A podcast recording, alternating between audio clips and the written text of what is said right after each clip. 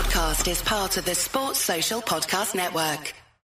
Hey, everybody. Happy, what is today? Tuesday, episode 22 of the Five Minute Basketball Coaching Podcast. Today, um, oh, 22. What is 22? 22 is the atomic number for titanium. It's the number of letters in the Hebrew alphabet. And a, a cricket pitch is 22 yards long. There you go. You learned something today. Um, before we jump into the podcast, I'd like to give a big shout out to our sponsors, teachhoops.com.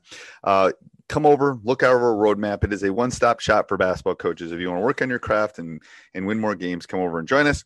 Let's head off to the podcast. From the fifth quarter studio in Madison, Wisconsin. Madison, Wisconsin. You're listening to the five minute basketball coaching podcast with our host, Steve Collins.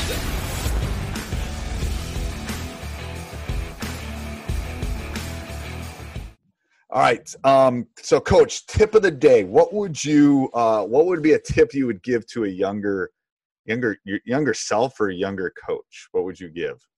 Yeah, you know what? I, I think especially in today's world with technology is just and again, not necessarily like journaling, but just write everything down. You know, like just what your day consists of, just your your observations you know, I, I, I have a pretty good memory. So I look back when I was younger and I, I, I still have pretty good recall of things that occurred, but I, I just think making notes on just so much that go and, and non-basketball stuff, you know, just how you're dealing with kids, how you're dealing with your administration, you know, if you're a college coach, how, how you're interacting with admissions, with food service, with housing, if you're a high school coach, you know you're probably dealing with parents more than we do at the college level and your principal your superintendent so i, I really think just making notes especially for young guys that, or, or women that want to be head coaches where, where you're i think you're that's kind of developing your philosophy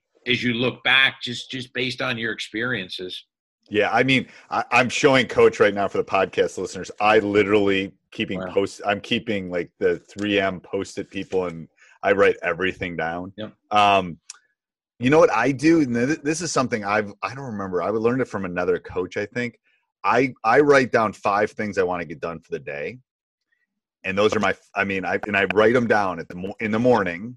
I I also journal a little bit. I don't do it as much as as I used to, but I'll write them on my white. And these are the five things so then at the end of the day, if I get three of the five, it's like, okay, I almost got everything done. Yeah.